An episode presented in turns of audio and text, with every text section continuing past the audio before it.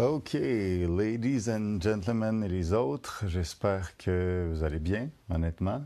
En ce... Présentement, on est lundi soir, en ce lundi soir. Euh, moi, ça va pas pire. Pour vrai, euh, je suis de bonne humeur. Euh, je peux pas dire que ça marche pas les pilules. Je, vois que mon énergie augmente de jour en jour. J'ai eu comme un petit down en fin de semaine parce que j'ai eu, euh, j'étais comme plus, j'étais moins dans mon environnement normal, je dormais pas dans mon lit normal, j'ai eu à faire de la route, tout ça.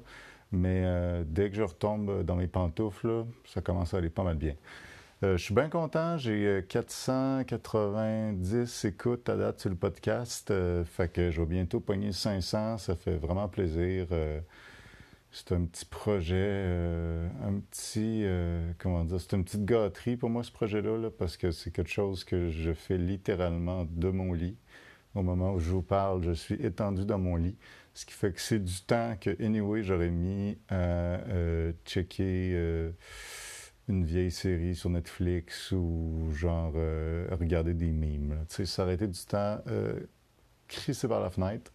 Fait que bien content que je puisse partager un petit peu avec ce temps-là.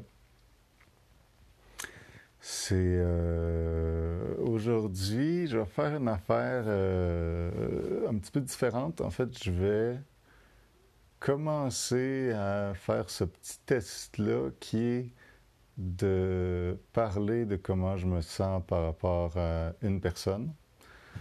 Euh, il y a quelques personnes, en fait, il y a trois personnes qui m'ont demandé euh, si je pouvais me, dire ce que comment je me sentais par rapport à ces personnes-là. Il y a souvent du monde qui écoute et sont comme What the fuck, à quoi ça sert de dire comment tu te sens par rapport au monde? On a tout du monde qui nous tape ses nerfs, puis on a tout du monde qu'on apprécie, puis de savoir comment tu te sens par rapport à eux, on s'en fout, mais je ne sais pas pourquoi, j'ai l'impression qu'il y a quelque chose de pertinent là-dedans. Je ne saurais pas dire. Peut-être que je vais en faire trois, puis après ça, je vais être comme, non, ça sert à fuck all faire ça, je sais pas.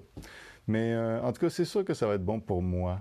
Pour une raison, entre autres, c'est qu'étant donné que je suis quelqu'un qui est quand même tendanciellement très timide, et que c'est vraiment important pour moi que les autres m'apprécient, et que j'ai eu quand même beaucoup de formations dans ma vie en communication non violente et que j'essaie de l'appliquer au quotidien, ça fait que... Euh, et aussi que je me suis toujours vu, et j'ai souvent été vu, je pense, par les autres, comme quelqu'un de très doux. Ça fait que j'ai jamais appris à exprimer ma colère. Puis, euh, il y a quelques personnes en lien avec lesquelles euh, j'ai de la colère, ce qui est absolument humain, puis très commun, je pense, dans notre société, et très normal est très sain aussi, tout dépend de comment c'est exprimé. Mais moi, j'ai tendance à ne jamais l'exprimer parce que je veux être un bon gars, gentil, doux, puis je veux que les gens continuent à m'aimer, puis tout ça.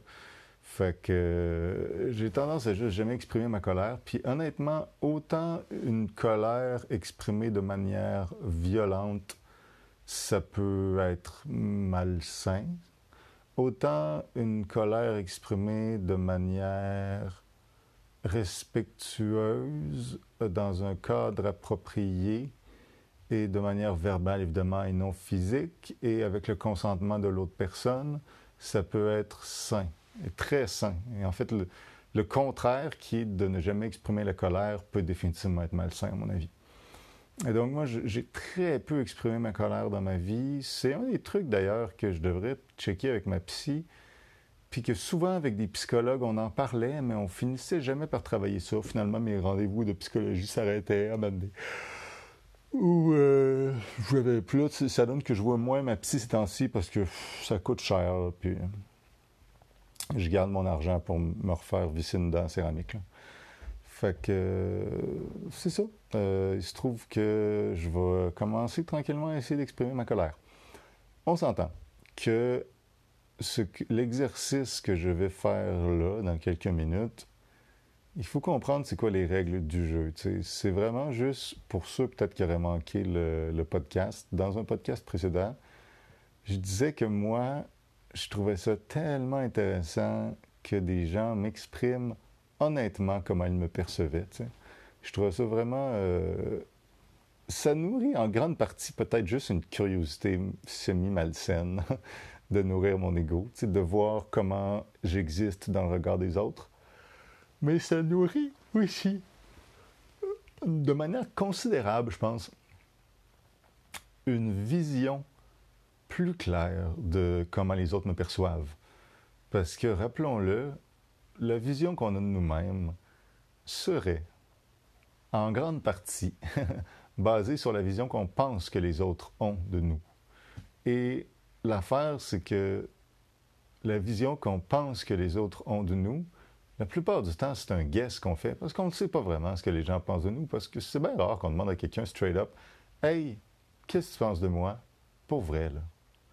Et même si on réussit à le demander straight up, rares sont les personnes qui vont être honnêtement capables de nous dire ce qu'ils pensent de nous. Euh, il y a sûrement certaines personnes qui sont vraiment colère contre nous, qui si on leur dit ça, ils vont juste péter un plomb puis ils vont nous dire vraiment ce qu'ils pensent de nous de façon violente. Mais la plupart des gens vont avoir peur de nous blesser puis nous diront pas la vérité, je pense, si on leur pose cette question-là. Fait que moi, je vais essayer de faire l'exercice de dire la vérité, une vérité qui parfois va peut-être faire mal, mais de la dire d'un espace quand même de bienveillance. Et encore là, il faut clarifier de quelle vérité je parle. Je ne parle pas de la vérité de... Je ne dis pas la vérité de ce que vous êtes. Évidemment, j'en ai aucune idée de ce que vous êtes. D'ailleurs, on est changeant et on est perçu par mille facettes de nous-mêmes. Je, je, prétends zéro avoir la vérité de ce que vous êtes. Mais il y a une vérité que je peux vous dire à 100% par contre. C'est la vérité de l'image que vous laissez en moi. Ça, il y a juste moi qui peux la savoir, cette vérité-là. Et ça, je peux la dire. Et c'est une vérité aussi. Ce n'est pas la vérité de ce que vous êtes, évidemment. J'ai aucune prétention par rapport à ça. Mais la vérité de l'image qu'on laisse chez les autres, je pense qu'elle a quand même sa pertinence dans la construction de notre nous-mêmes, dans la construction de notre image de nous-mêmes, puis dans la construction de, des décisions qu'on va prendre socialement dans le futur. Donc, euh, c'est ça le service que j'offre. Donc, euh, il y, a trois personnes qui m'ont demandé, euh, qui, ont, dit qu'ils se prêteraient au jeu. Euh, j'en ai choisi une. les autres personnes vont arriver dans le futur. Pour l'instant, je vais en choisir une, puis ça va être ça le reste de l'épisode aujourd'hui. Donc là, je vous le répète, c'est le je le répète, c'est le dernier disclaimer que je dis. Arrivez-moi pas en m'écrivant des messages demain. Hey Charles, il me semble que c'est un peu violent ce que tu dit de telle personne. Ou encore pire, tu sais, quand tu dis, Charles, que telle personne, euh, elle est niaiseuse, c'est une vision que tu as. Ça ne veut pas dire qu'elle est niaiseuse pour vrai. Je sais, évidemment. Ce que je vais vous dire, là, c'est une part de moi qui le sent, ou qui le pense même. Mais c'est vraiment juste une part. Et une autre part, plus consciente, et absolument au courant que cette part-là plus naïve, puérile, spontanée qui va s'exprimer est parfois complètement en par rapport à sa vision. Cela dit, l'être humain est tel, dans sa complexité et son imperfection de fonctionnement, que, mine de rien, les parts de nous qui pensent des choses irrationnelles ont quand même, malheureusement, un pouvoir décisionnel assez grand parfois. Et donc, je pense qu'il ne faut pas juste les, les, euh, les repousser du revers de la main, puis dire non, non, non, non, non, c'est la, la partie de nous qui est connectivement la plus active, qui est la plus raisonnable, qui va toujours avoir le micro. Je pense que c'est bon que cette partie-là de nous raisonnable, on pourrait dire notre cortex préfrontal plus, tu ait le micro souvent, euh, surtout quand on est dans des situations délicates mais là, mais, mais c'est aussi le fun d'un de redonner le micro à la partie plus animale, plus raw, plus spontanée. Parce que, quoique, on ne veut pas la laisser.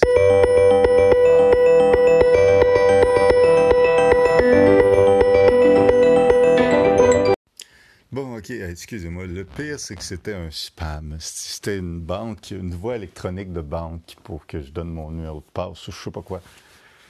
Je suis le seul euh, podcasteur moindrement sérieux qui, euh, qui oublie de mettre son téléphone en mode ne pas déranger.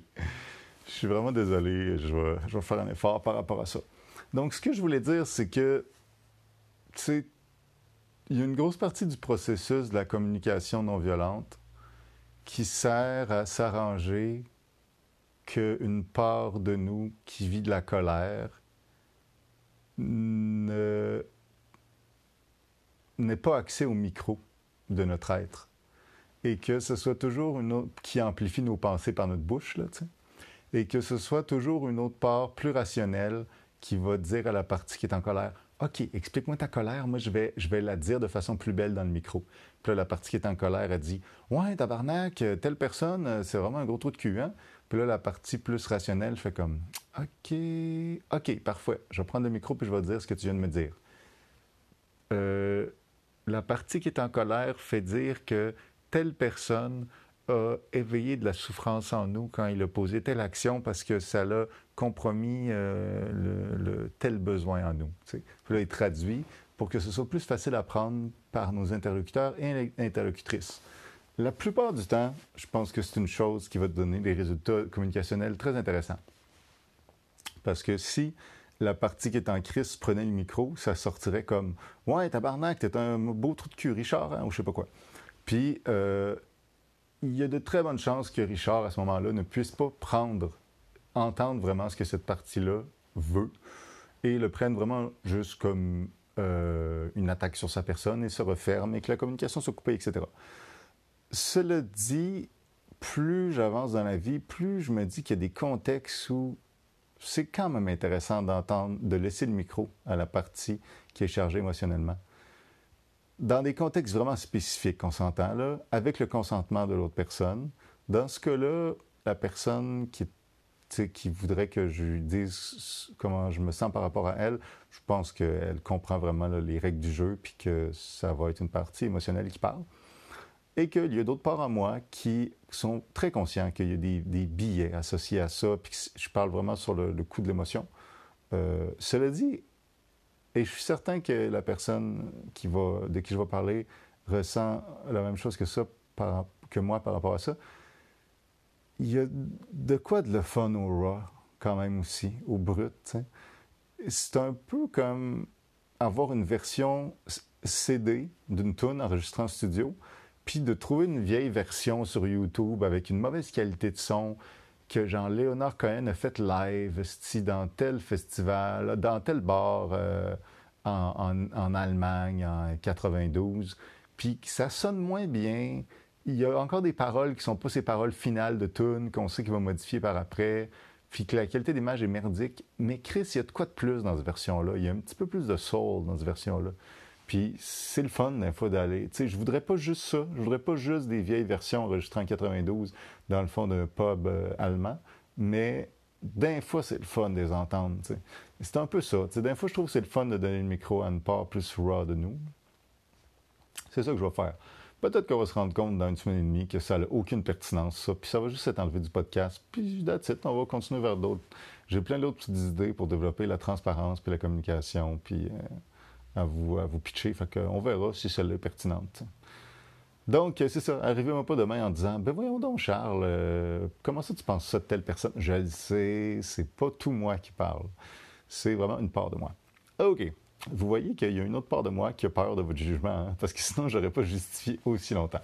Donc, euh, j'ai essayé de penser comment faire pour que la personne qui m'a demandé. Euh, j'ai pas encore de nom pour l'activité qu'on va faire là, mais mettons. Quel nom on pourrait donner à ça? Je vais me faire un petit brainstorm moi-même.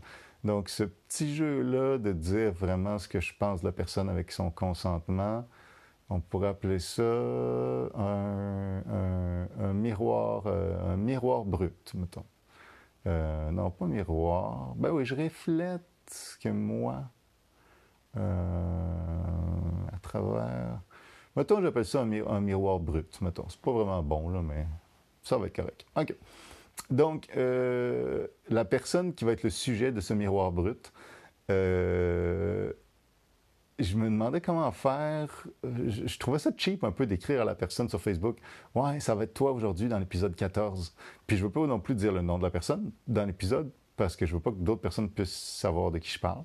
Fait que je me suis dit que je vais juste dire un petit truc, un petit mot qui va faire que la personne va savoir que c'est de elle que je parle. Ou une petite anecdote, un petit truc. Euh, et, seule elle pourra le savoir. Donc, pour la personne d'aujourd'hui, euh, le, message est dédié à la personne qui brisa le cœur de deux cow-boys. La personne saura se reconnaître. OK, donc, euh, écoute, je je vais essayer de parler vite parce que plus je parle lentement, plus les mécanismes d'inhibition de, mon cerveau puis de censure ont le temps de s'activer.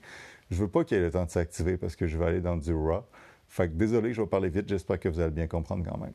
OK. Euh, première affaire, quand je pense à toi, Chris, que t'es belle. Ça n'a pas de bon sens. Honnêtement, j'ai jamais vu quelqu'un. C'est pas vrai. J'ai déjà vu des actrices aussi belles, mais je pense pas avoir vu quelqu'un d'aussi belle dans ma vie. Vite de même, je peux pas penser à d'autres personnes. Euh, ouais, je peux pas penser. C'est presque une beauté. C'est les, une fameuse beauté blessante, là.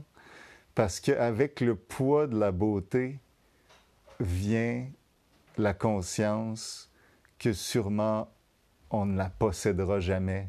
On ne pourra jamais l'embrasser, on ne pourra jamais la serrer, on ne pourra jamais y faire l'amour. Et le plaisir que nous fait la vue de cette beauté-là est moins grand que la souffrance de savoir qu'on ne pourra jamais la posséder. C'est dans cette catégorie-là de, beauté. Là, et j'en ai pas vu tant que ça dans ma vie. Euh, c'est la première chose à laquelle je pense quand je pense à toi. Je me dis que ça doit peut-être te faire chier que ce soit la première chose, parce que, on va se dire, c'est une chose qui, en grande partie, ne dépend pas de toi, tu sais, dépend d'un hasard génétique. Je pense qu'il y a une part qui dépend de toi quand même, la façon de t'habiller, ta posture, ton... ta personnalité quand même sort à travers tes traits, veut, veut pas. Là, fait qu'il y a une part qui dépend de toi. Il y a aussi une part qui dépend fuck all de toi et qui est due au hasard génétique. Euh, je ne sais pas à quel point ça te fait chier que ce soit la première chose auquel euh, je pense, mais euh, tu auras l'occasion de me le dire à un moment donné. Mais c'est le cas. c'est intéressant parce que ça fait vraiment longtemps qu'on se connaît. Et à une certaine époque, genre 14 ans, 15 ans, je, te l'ai peut-être déjà dit, mais j'aurais pensé que tu aurais été une personne principalement belle et pas mal ça, tu sais. Euh, ben, je te connaissais pas, mais je te trouvais juste belle. J'avais l'impression que tu étais comme belle et superficielle. Puis quand je t'ai reconnu par après, je me suis rendu compte que comme, ah, OK, non, Chris est fucking belle, puis en plus, on s'entend bien sur plein d'affaires. Puis j'ai été surpris. Je pense que mon intuition, c'était au début, c'était de me dire, ça se peut pas que la nature ait donné autant de beauté à une personne et en plus de l'intelligence et un sens de l'humour. Ça aurait été comme juste trop injuste. Et la nature est ainsi mal faite. Effectivement, l'injustice euh, n'est pas hors de son range. L'injustice arrive souvent dans la nature, en fait, et ça fait que toi, tu as euh, beauté, sens de l'humour et intelligence. Donc, euh, je vais en vrac pour plein de petits trucs anecdotiques. Souvent, je me suis dit, par rapport à tes, ex, What the fuck? Comment ça s'est retrouvé avec un gars qui a de l'air si peu le fun à passer du temps avec, alors que toi puis moi, on pourrait parler de philosophie allemande, on pourrait parler de la différence entre Jung et Freud, on pourrait parler de les subtilités de composition folk euh, québécoise entre les différentes tunes de Jean Leloup. On pourrait parler de tous ces sujets-là, puis tu me semblais te ramasser avec des, joueurs de hockey. Euh, il y a toujours quelque chose là-dedans qui m'a fait quand même chier. En même temps, on s'entend que je sais très bien qu'on ne choisit pas qui, nous attire. Mais quand même, Chris, ça me paraît vraiment étonnant. Euh, c'est. Euh, ça me fait chier parce qu'il n'y a rien que je peux te reprocher. Tout le temps qu'on a passé ensemble, tous les moments où j'aurais préféré qu'on ait une relation plus amoureuse, il n'y a rien que je peux te reprocher. Jamais tu m'as menti, jamais, tu m'as même jamais fait miroiter nécessairement autre chose qu'une relation amicale. Euh, tout a été fair, mais ça me fait quasiment chier que tout a été fair, parce que s'il y avait une affaire qui n'avait pas été fair, j'aurais quand même pu me dire dans ma tête, dans mon fond intérieur, Chris que je suis jaloux de son nouveau chum ou son nouvel amoureux. J'aurais voulu être assez hot pour elle, mais au moins, elle n'a pas été cool avec moi à tel moment. Fait que moralement, je me sens un petit peu au-dessus d'elle parce que moralement, moi, j'aurais pas fait ça. C'est vraiment la fable des renards euh, et des raisins de La Fontaine. Je vais très mal la citer, désolé. C'est un résumé extrêmement rapide de la fable. Si je me rappelle bien, c'est le renard qui arrive et, qui dit... Euh, c'est pas la fable du renard et du corbeau, c'est une autre fable. Donc, c'est le renard qui arrive et qui voit... Euh, ah oui, c'est ça, il voit quand même un corbeau dans l'arbre. Oui, c'est ça. Donc, le renard arrive, il voit un corbeau dans l'arbre, et là, il y a des raisins. Et là, le, corbeau est en train de manger les raisins. Le renard, lui, il n'est pas capable de grimper dans l'arbre, fait qu'il peut pas aller manger les raisins en haut de l'arbre. Fait qu'il dit comme euh, Ouais, ils ont l'air bon, euh, veux-tu m'en apporter, le corbeau? Puis là, le corbeau fait comme Non, c'est mes raisins, c'est juste moi qui les mange, c'est juste moi qui est assez cool pour me rendre en haut de l'arbre. Fuck you. Et là, le renard fait Sais-tu quoi? Ils sont même pas mûrs ils n'ont même pas l'air bons, sont encore un peu verts. Puis là, il s'en va. Donc, le renard, vous voyez ce qu'il fait? Il, va discréditer a posteriori un objet qui l'intéressait au début en réalité. Il va juste trouver une façon de le discréditer pour pas se sentir trop mal de pas y avoir accès. Mais c'est un peu même affaire avec toi, tu.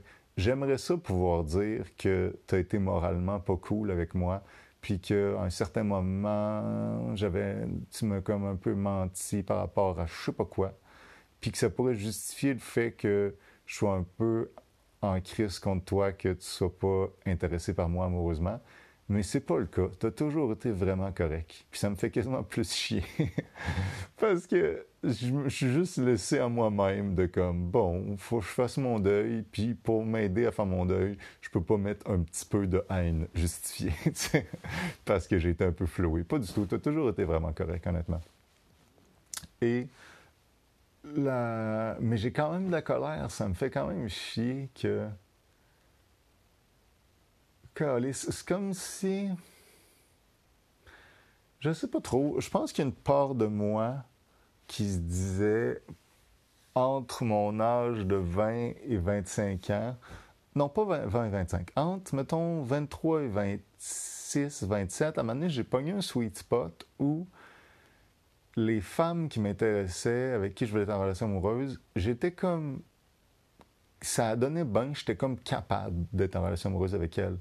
Puis c'est comme si j'étais capable, à force de connaître la personne, même si de prime abord on semblait vraiment très différents, une fois que la personne me connaissait vraiment, la personne se rendait compte de ma valeur, tu sais, puis de la valeur de la transparence que je donnais, de la valeur de la créativité artistique que je donnais, de la valeur de l'humour que j'étais capable de donner au quotidien qui faisait que euh, la personne finissait quand même par tomber amoureuse de moi, même si de prime abord, ça semblait pas être gagné d'avance.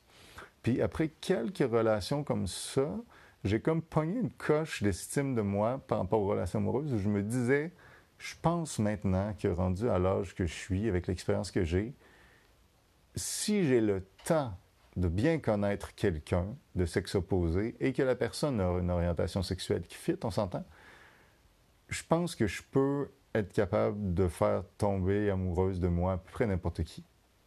Puis j'avais cette estime de moi-là, honnêtement, qu'on peut appeler une estime de soi irréalistement haute. La plupart du temps, dans notre société, beaucoup de gens un peu névrosés comme moi ont une vision d'eux-mêmes irréalistement basse.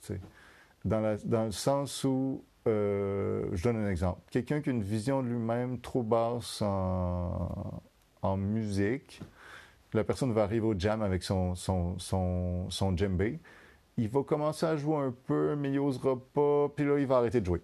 Puis là, moi, je vais aller voir la personne, je vais lui dire Hey, buddy, euh, tu devrais jouer, man. T'es bon, pas vrai, tu fais le job. Puis là, la personne va être comme Oh non, j'ose pas, je suis pas bon. Puis là, je vais dire Non, écoute, moi, honnêtement, ça fait 10 ans que je fais de la musique à temps plein. Je t'ai écouté jouer, là ça marchait ce que tu jouais. Tu devrais te faire confiance, let's go. Alors, commence à jouer, ça allait bien ton affaire. La personne va être comme, oh non. Là, on a un cas où l'image que la personne a d'elle-même, elle pense qu'elle est vraiment nulle en djembé, est en bas de la réalité. La réalité, c'est que la personne n'est pas pire en djembé. Et ça, c'est ce qui arrive le plus souvent. On a une vision de nous-mêmes dans les domaines qui sont importants pour nous qui est plus basse que la réalité. Après ça, euh, je vous parlais, genre deux podcasts, du biais cognitif qui faisait que dans certains domaines, en particulier, on a tendance à avoir une vision au contraire qui est plus haute de la réalité. Par exemple, la conduite automobile. Donc, je ne veux pas trop me contredire, c'est bien compliqué, mais moi, honnêtement, la plupart du temps, je pense que j'ai tendance à une vision, d'avoir une vision trop basse. Et à ce moment-là de ma vie, ça a été un moment où j'ai eu une vision trop haute. Pendant un bout de temps, je, me, je, surestimais mes capacités, et donc, c'est pas mieux d'avoir une estime de soi trop haute, parce que c'était juste pas vrai que, que, que j'étais capable, si la personne m'intéressait, de la faire tomber amoureuse de moi, si j'avais le temps nécessaire.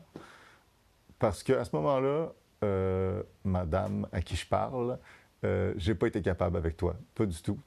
je pense honnêtement que tu m'as connu euh, comme je voudrais que quelqu'un me connaisse, puis que tu as vu pas mal toutes les parties de moi, et que malgré tout, tu n'étais pas attiré. Puis comme le fait que j'ai nourri cette vision fausse de moi-même et que cette vision-là ait pogné son mur solide, ou je dirais, euh, parce que je sais que tu es une personne cultivée, j'ai frappé mon Waterloo avec cette belle métaphore napoléonienne.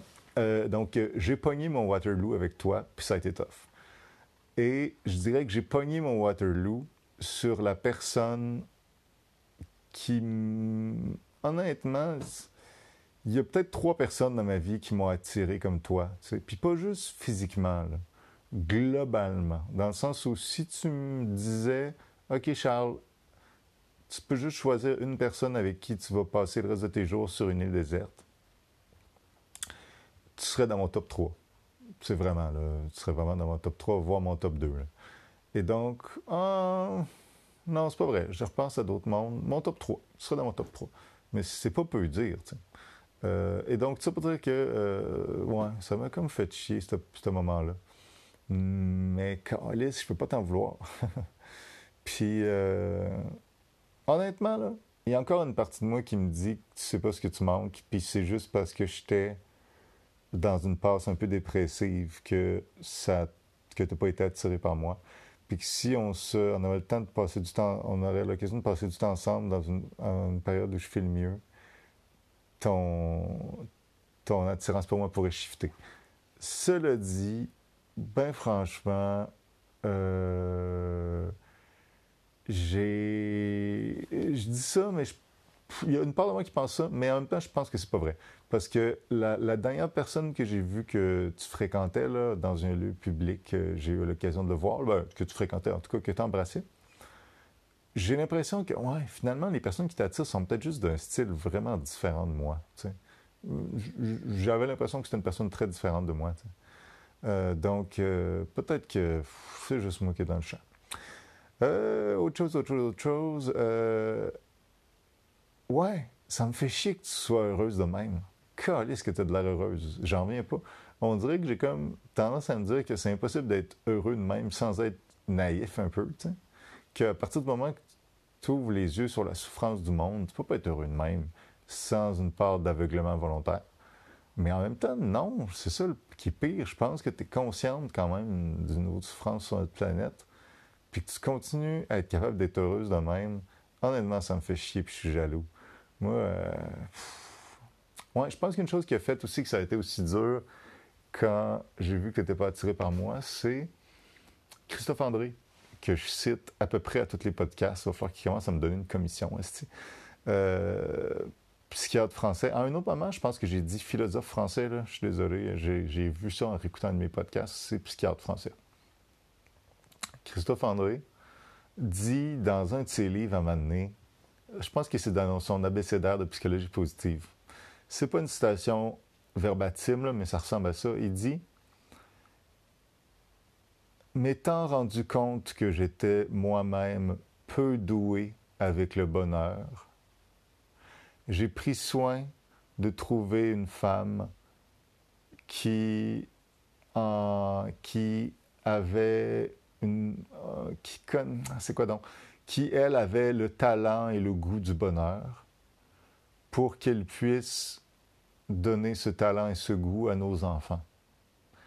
Et depuis que j'avais lu cette phrase-là, je m'étais dit, calice, c'est ça la solution. Mes les, générations à suivre de Le Ou ne seront pas déprimées. J'ai juste à faire comme Christophe André, trouver une fille qui est de bonne humeur. Puis, euh, dans nos gènes, euh, mes enfants n'auront pas, euh, pas besoin d'être médicamentés à 6 ans. Évidemment, il y a de quoi là-dedans qui est un gag, dans le sens où je veux même pas nécessairement des kids. Je ne suis pas certain. Puis c'est fou parce que je me rends compte qu'en disant ça, je pense vraiment globalement que j'en veux pas. Mais j'ai dit, je suis pas certain, juste pour me laisser une chance avec toi. Pour que, si tu es en train de te dire pendant ce podcast-là, ouais, finalement, j'aurais peut-être retourner voir Charles, puis là, que je dise que je veux pas de kids, tu fasses comme, ah, ok, non, finalement, c'est sûr, parce que moi, je veux des kids. Fait qu'en disant, je suis pas certain que j'en veux, tu aurais peut-être pu faire, ah, je peux peut-être retourner voir Charles. Ah, c'est vrai qu'il veut pas de kid. Ah, mais il dit qu'il n'est pas certain. Peut-être que. mais honnêtement, non, je pense vraiment pas que j'en veux. Mais, fait c'est comme un peu un gag, cette affaire-là de Christophe André. N'en reste pas moins que quand je rencontre une femme qui m'attire, si elle est vraiment de bonne humeur, ça va vraiment me chercher parce que je suis comme, ah, oh, ça va faire du bien d'avoir un rayon de soleil de même alors que moi, je suis un peu darkish. sais. Ça me fait penser à Christophe André, qui lui-même, étant un peu déprimé, a réussi à trouver un équilibre et une vie de bonheur en devenant un des psychiatres les plus cités au monde. Même s'il est un peu déprimé, entre autres parce que dans son quotidien, il peut aller chercher la lumière de cette femme positive qui partage sa vie. Donc, je me voyais comme Christophe André, un sucker de, de un de, soleil, un sucker de soleil, euh, une ventouse, euh, pas une ventouse, une, euh, une sangsue de soleil avec toi, puis je pourrais tout sucer ton soleil. Mais bon, ça a comme pété ma petite bulle idéale de Christophe André quand je me suis fait revirer de bord. Dernière chose, parce que là, ça, fait quand même un long podcast. la raison pour laquelle je te relance pas beaucoup amicalement, c'est que franchement, je m'entends vraiment bien amicalement avec toi. Là, puis je m'entends. Tu es une des personnes avec laquelle je m'entends le mieux amicalement dans, dans toutes mes amies. Puis j'en ai beaucoup, tu sais, mais tu es dans les. vraiment dans les, mettons, 10 personnes avec, avec laquelle, lesquelles je m'entends le mieux. Mais c'est trop dur encore là pour moi de passer du temps avec toi et qu'on n'ait pas un contact physique ensemble, qu'on n'ait pas une connexion physique. Pas nécessairement sexuelle, mais juste se flatter les cheveux, se tenir la main, se chatouiller. C'est comme si j'ai tellement envie de ça que passer du temps avec toi, ça me met trop face à la partie de moi qui a envie de ça, puis ça me met face à ma jalousie, puis ça me met en tabarnak d'être jaloux, tu sais, puis... Fait je suis pas encore assez guéri dans ma blessure d'estime de moi par rapport aux relations amoureuses, par rapport aux femmes, par rapport à toi, pour être bien en ta présence. Je suis encore un peu en crise en ta présence. Fait que, il n'y a rien de ça qui est de ta faute. C'est absolument de ma faute, mais c'est ce qui fait que j'ai pas tant de fun en ta présence. Ça pourrait changer et ça changera sûrement le jour où euh, tu me laisseras te frencher à chaque fois qu'on se voit. Non, c'est une joke. Mais ça changera le jour où j'aurai nourri davantage mon estime de moi par rapport à ma valeur comme partenaire amoureux, etc. Ce n'est pas le cas pour l'instant. Euh, donc, euh, c'est ça. sinon, ce que je pense de toi, honnêtement, j'ai une très haute estime de toi en termes d'intelligence, en termes d'humour, en termes évidemment esthétiques, on n'en parle même pas. Mais humour, moi je t'encourage tellement à explorer ton dark side.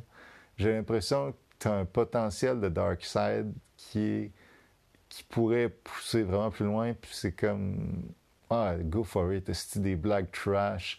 T'en as l'intelligence humoristique, euh, suffit de le faire, là, tu.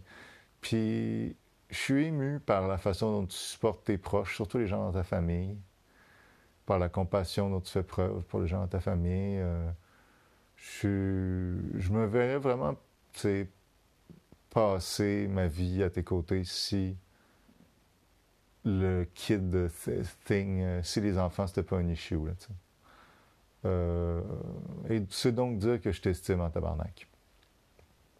Ouais. Je peux pas te trouver de downside, honnêtement. Je peux pas te trouver de downside à part que tu es trop de bonne humeur, puis ça me fait chier. fait que euh, c'est ça. Prends soin de toi.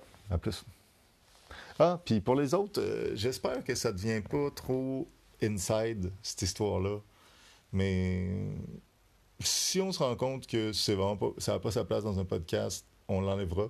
Si on se rend compte que c'est juste trop long quand je parle, je pourrais raccourcir. Puis si on se rend compte que c'est juste il y a des trucs trop inside, j'essaierai d'enlever les inside. En tout cas, tout cela est un work in progress. Un work in progress.